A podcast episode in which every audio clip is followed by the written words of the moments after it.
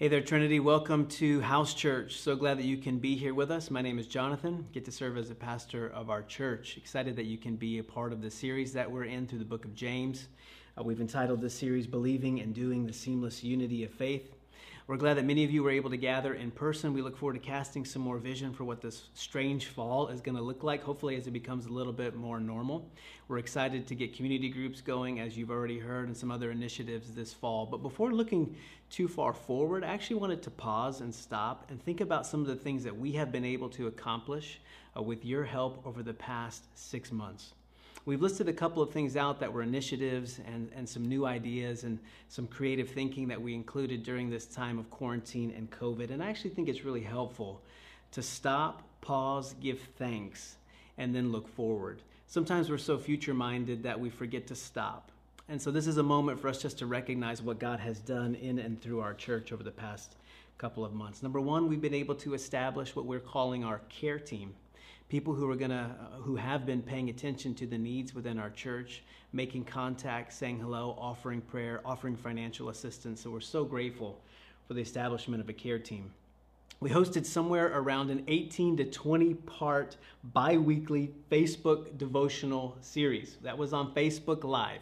Should have seen the first one. It was like upside down. I was going crazy nobody knew what they were doing all of a sudden pastors have become news anchors and we're, we're broadcasting on tv and facebook so we did that for around 20 different parts 20 different uh, sessions we participated in the day of service in partnership with Hope for San Diego, a great day to be able to serve the different affiliates.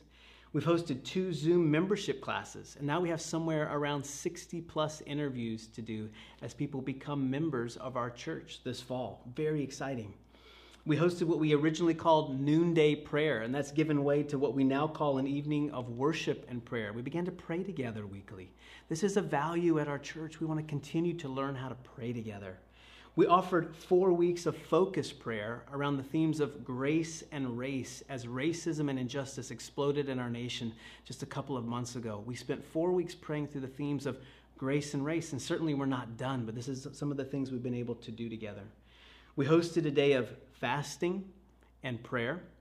We hired two new positions our amazing videographer, who's behind the screen right now, and then Sydney, as you met earlier, who is our communications coordinator, and we've been preaching through two virtual series. The first one was called Unlearning Through the Sermon on the Mount, and now we're in the book of James, this believing and doing. It has been a full season of figuring out how to continue to do ministry, love one another, and engage our city. So thank you for being a part of all that we have done so far. Let me jump in. We're going to be in James chapter 4, verses 13 through 17 today. James 4, 13 through 17. Let me read it. You can listen and follow along. James says, Now listen, you who say, Today or tomorrow, we will go to this or that city, spend a year there, carry on business, and make money. Why, you do not even know what will happen tomorrow. What is your life? You are a mist that appears for a little while and then vanishes. Instead, you ought to say, If it is the Lord's will, we will live and do this or that. As it is, you boast in your arrogant schemes. All such boasting is evil. If anyone then knows the good they ought to do and doesn't do it, it is a sin for them. This is God's word for us today. Each of us has had to really wrestle in this season. No doubt you have felt like you have been pinned down to the ground in different moments over the past few months. The past few months have literally turned us upside down and inside out. And I'd like to suggest that maybe the most humbling and, the, and potentially the hardest part of COVID and quarantine has been the realization that tomorrow is completely out of our control. As people living in America's finest city, or maybe more generally, as people who live in an affluent West, our lives have generally been set to cruise control. Now, that does not mean, of course, that there aren't hard things that we experience in our individual lives, our family life. Certainly, things creep into our lives that are very difficult. But generally, we like to cruise, we like to move forward. There are times where we have to accelerate, there are times where we have to quickly break when difficult things creep into our lives, yes. But what we have noticed lately is that there are these unseen forces, literally an unseen virus that has crept into our lives, that's begun to shape and change the direction of our lives. And now, the most common response around what are you going to be doing tomorrow? What are you going to be doing next week is, well, I'm not really sure. I hope, or I want, or I intend, but it's really out of my control. James addresses the exact same issues of control in these five verses from James chapter 4. And so the three things I'm going to walk you through are number one, control, number two, surrender, and number three, dependence. Control, surrender, and dependence. Under this first theme, first theme of control, unlike conversations about power or maybe prestige or reputation, talking about taking control is generally a much more common and accepted conversation. Now, we might frown on somebody who wants to come to us and talk about taking power. But if somebody comes to us and says that they would like to talk to us about taking more control of a part of their life, we generally, we generally affirm that. When someone comes to us and says, I'd like to learn to take control of my finances, or I'd like to learn to take control of my health, or my weight, or my diet, or my future. We generally give them a high five and we say, Amazing, go for it. See, we attempt to control all sorts of things, from public opinion, right, to reputation, to our own image, which of course capitalizes on the tremendous spiritual power of social media to our children's education. We like to control who we vote for, what we're going to eat, when we exercise, to whom we allow in our inner circle, and those people that we inevitably keep at arm's length outside of our inner circle. We try to control all sorts of aspects. We are told as children to control our temper, control what we say, control your emotions. Then there's also the darker, the more subtle side of uh, versions of control where we maintain, maintain power through manipulation or coercion or intimidation or fear or words or shame, or we keep people addicted to us, needing us through things like sexuality. There are all sorts of ways for us to control the life that we're living or control the circumstances around us. Control is everywhere. And control is spiritually supercharged because it's so closely tied to the human heart's desire to be like God. Or in our current moment, not just to be like God, but to actually replace God. Where we once allowed God to be king, to set the agenda, to be in control, to define the good and the moral life, to show us what mattered most, the modern person has removed God from the equation. And now we're in charge. Right now we're in control. And we think that's where we ought to be and where we deserve to be. See, no one can tell me what to do. No one can tell me what to believe, how to live, how to date, what to do with my money, my power, my reputation. I'm in charge. See, I'm in control. I am the sovereign over my life. And in that case, we have become what sociologists refer to as the buffered self. This is a person who is shielded from outside forces, traditions, all of all shapes and all sizes, all sorts of influences that they don't want to allow into their life. They buffer themselves and they create this kind of incubated sense of identity, whether that's poverty or war or public opinion or God Himself. I am self sufficient and I am the master of my own meaning. A writer by the name of Tony Reinke, he says, Today, with a watch, a calendar, and a minute by minute schedule of activities synced on our phones, we live under the dual illusion of controlled individuality. We govern the output, and few outside influences can stop us. It now seems possible to depend on nobody, to need nobody, to be vulnerable to nobody. We've taken complete control of our destinies. So the buffered self can voluntarily choose to opt out out of marriage, out of childbearing, out of community, out of traditions, even out of the divine in a way unfathomable to most previous centuries. And for the buffered self, the physical forces at work outside of us don't have much bearing on our thinking. We can anesthetize ourselves from the horrors of the world by simply ignoring the famines, crimes, massacres, and natural disasters that ravage it. And listen to what James says in verses 13 and 14. James says, Now listen, you who say, Today or tomorrow we will go to this or that city, spend a year there, carry on business, and make money. Why, you don't even know what will happen tomorrow. What is your life?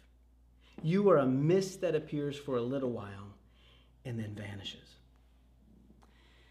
Now, in this context, James is most likely addressing Christian businessmen and Christian businesswomen. But the application in this context is going to apply to all of us. These were men and women who were tradesmen, tradeswomen, people who were mapping out their financial futures. And they were mapping out that future based on the market and possibility of all of these lucrative business deals and going from one city to the next and understanding the market, understanding where their product might fit, and they're making all sorts of plans. But James leans in, he goes, Man, but these are also Christians. These are people who had experienced the joy of the gospel in full. Their lives have been radicalized. They're what Paul would call a new creation. They're being remade. They are having a new perspective on the meaning and the point of life. These were now followers and disciples of Jesus. And yet, James is showing them how quickly and how easy it is to plan and prioritize your entire life around something else, the other than Jesus. As Christians, there is nothing wrong with planning or strategy or, log- or, logistics or a calendar, a calendar, or even capitalizing upon a great financial opportunity. As one Old Testament scholar put it, James is not trying to banish planning from our lives, but only that sort of self sufficient, self important, that self important planning that keeps God for Sunday, but looks on Monday to Saturday as mine. Hear what he's saying? See, these were confessing Christians who were functioning as practical atheists. And we live in a moment where the world, where the, in this moment where the world is increasingly filled with people who live their entire lives with no reference point to the God of Christianity. And then the illustration that James uses right here, notice that profitability is actually the only characteristic, it's the only value that's considered when these people make decisions. James writes, Now listen, you who say, Today or tomorrow we will go to this or that city, spend a year there, carry on business, and make money. The question for James and the question for you and me is where does God fit in all of this? In all of our planning? Where do God's hopes? What is God's will? What is the tug and gnaw of the Holy Spirit? The belief that Jesus is the one we're following. Where does God, where does Jesus, where does your relationship with Him fit into the different dynamics of our lives? See, the world may be controlled and guided by certain principles like profitability or money or power or reputation. But as Christians, God has control of our lives, our next move, our business, our financial future. These are things that we're supposed to give to Him. See, we're not confessing Christians on Sundays and then functional atheists the rest of the week. Christians are supposed to be people who have woven the presence and the peace and the person of the Holy Spirit into every aspect, all of the different fabric of their life, so that He has control of all of it. So, part one control. Let me take you to the second part. Can there be a movement towards surrender? Part two. Let's look at verse 14. Verse 14 says, Why, you do not even know what will happen tomorrow. What is your life? You are a mist that appears for a little while, then vanishes. Instead, you ought to say, If it is the Lord's will, we will live and do this or that. As it is, you boast in your arrogant schemes. All such boasting is evil. See, James wants us to have a proper perspective on who we are. The Bible is good at trying to center who we are, especially in relationship to God. James wants us to have a proper perspective on the life that we are living right now. See, as Christians, we know exactly where we're going to be in a million years. See, God has told us that. We're going to be in heaven. We're going to be at Chick fil A on Sundays because in heaven, of course, Chick fil A is always open on Sundays. God has shown us where we're going to be in a million years. We'll be in eternity with Him. But God has not shown us where we're going to be tomorrow, or in five minutes, or in five seconds. That has not been revealed to us. See, our lives are not ours to control. Our lives are so thin. Our lives are so fragile. We are susceptible to viruses and disease and infection. And we are clumsy and we are prone to accidents. We fall asleep at the wheel. We are part of other people's messes. Other people's bad circumstances touch and impact our lives. We do incredibly awesome things as teenagers that we would never do later in life. It's not a story from when I was a teenager, but not that long ago, when we were living in Boston, I had some friends who were over helping me uh, do a project. I went to get everybody coffee. I was the coffee boy. They didn't let me do much more than that. Our house was not that far from a Starbucks, and so it was early in the morning. I noticed as I was about to cross the street with three or four coffees in my hand that there was one car coming from my right. There was no other traffic, and so I just started to cross the street. And usually in Boston, Bostonians don't look left, they don't look right. They have the right of way and they just go. But at this moment, as I got closer and closer to the yellow line, I felt like that car was getting faster and faster and they were not to stop. And generally, you just keep going. You go, man, they'll stop. They'll stop. But as I got to that yellow line, I put both feet on it. I just felt like they were accelerating, and I stopped at the last second, almost put my foot out to take that next step. And as I stopped, the car flew by 45 miles an hour. Didn't even see that I was there. And I recognized that they could not see me because as I looked at what they were seeing coming at them was this immense solar glare right over the red and green light. They didn't even know I was in the road. Had I taken one more step, literally, I would not be here. Most likely, I'd be gone. This takes one step. Reflecting on the tragic and sudden death of Kobe Bryant and his daughter Gigi, an artist by the name of Lecrae writes this Seasons change the colors so quickly. It's hard to keep up with the leaves because everybody leaves. On my birthday, Kobe, Gigi, and Seven Souls remind me that the tree of life is so uncertain. And tomorrow has unpredictabilities as colorful as the smiles that took off that day. May that Sunday morning resonate past trophies and trinkets and the ongoing pursuit of more.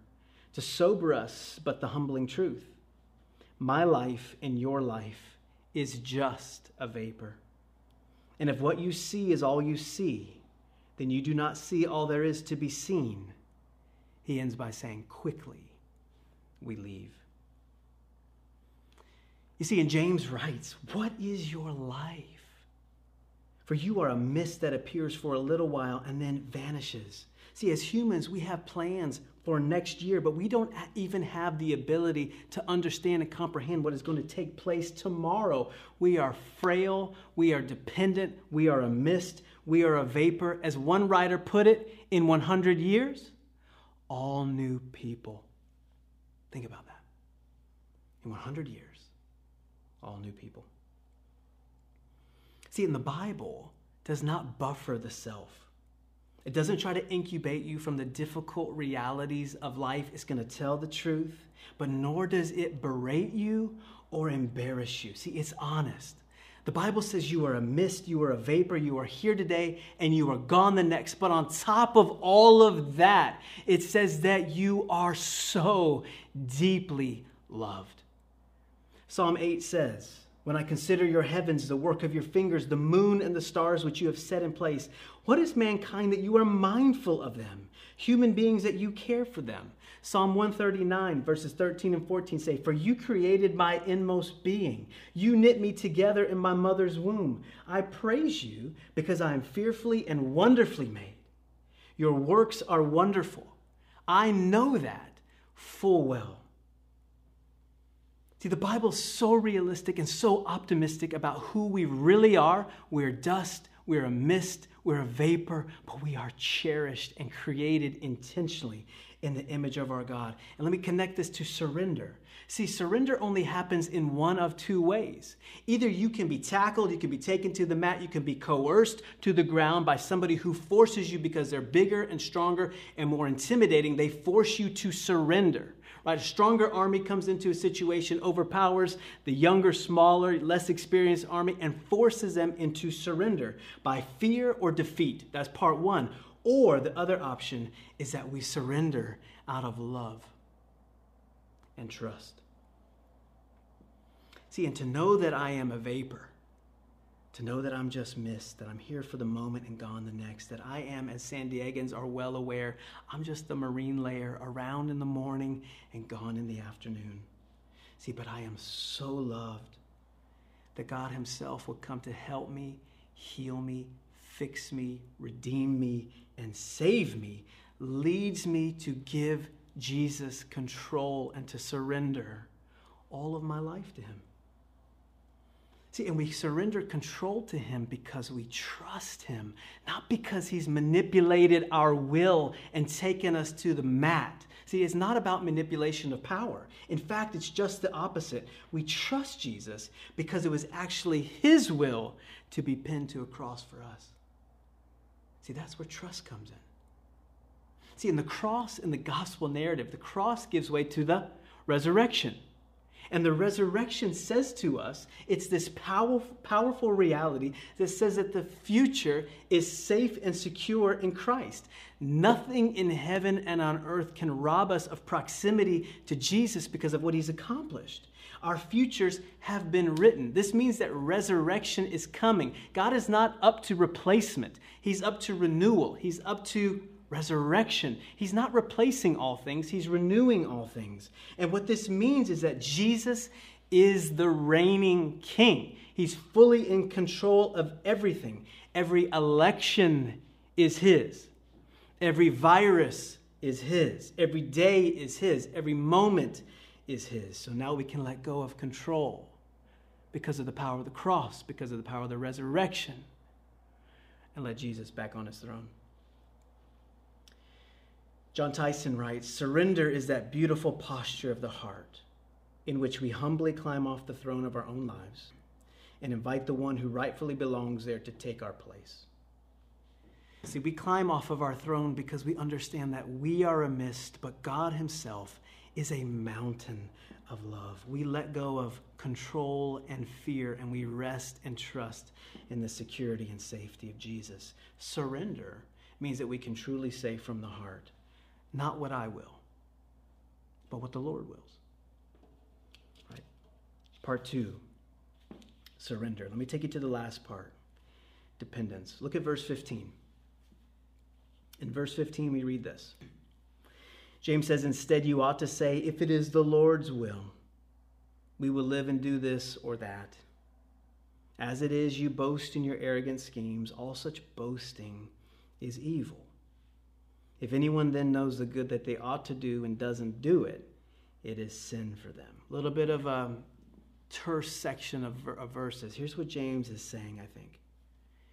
He says, If you live as if God weren't real, and you boast in your own plans and schemes and control, he says that is an anti God disposition, and that is the epitome of evil. That's what the world is about. By living as if God were not real, living with no reference point to the divine. And he goes on to say that if you know the gospel, if you've had an encounter with grace, if Jesus is your Lord and Savior, but if you neglect to include him in your planning, then for you, he says, that is sin. He says it's a sin of omission. See, it is leaving out what ought to be included. But instead, all of life is supposed to be lived from this grace saturated dependence on God. Dependence on God means that we forfeit control. I give it away. I forfeit control in favor of the grace that has found me. And grace, friends, listen, grace means that all of life is gift. All of life is gift. Health, wealth, job, family, leisure, pleasure, my next breath, It's only mine because of grace and not entitlement. See, it is part of my life out of mercy and not right. I am who I am because of Jesus and Jesus alone. I have what I have because of Jesus and Jesus alone. Grace means that I don't deserve a better life than the one that I've been given. It does not mean that you can't try to understand what it looks like to take a next and healthy step forward in your life, but it does mean that there is this disposition that I understand grace. All of life is gift. All of life is grace. I am a mist. I am a vapor, but God came for this mist. God came for this vapor. Dependence means I recognize my desperation. And see, dependence is exposing, it's extremely vulnerable, and it's countercultural. To depend on anything? No way. Be independent, live your own life. See, but through the presence of the Holy Spirit, I can see who I really am, but I also see that I am loved beyond measure. And that drives me to depend on God and give Him control out of my, of my whole life out of trust and not fear. Can I say this as I wrap up? No more functional atheism. As Christians, we have to let the gospel go deep and into every part of our life. Let's live each moment in recognition of the one who saved us, the one who controls all of human history and extends to us grace upon grace. Let me pray for us. Heavenly Father, we thank you for these moments together. We thank you that. Uh, James has been such a helpful, challenging book. There are some books that comfort us, but there are some books that challenge us and upset us, and James is like that. As we think about our lives and we think about the spiritual quality of the things that we attempt to control, Lord Jesus, I hold up my hands in repentance and say, Forgive me. Forgive me for trying to usurp you, replace you, and take you off the throne. I have tried to be in control of so many things especially these last six months where so much feels out of control. Lord Jesus, my friends and I have been given opportunity. We've been given resources and tools. And the world says, just blaze forward, take whatever you can, live your best life now. But as Christians, we stop. We don't think about going to this city or that city and making a profit. We say, Lord Jesus, how would you have me use this moment?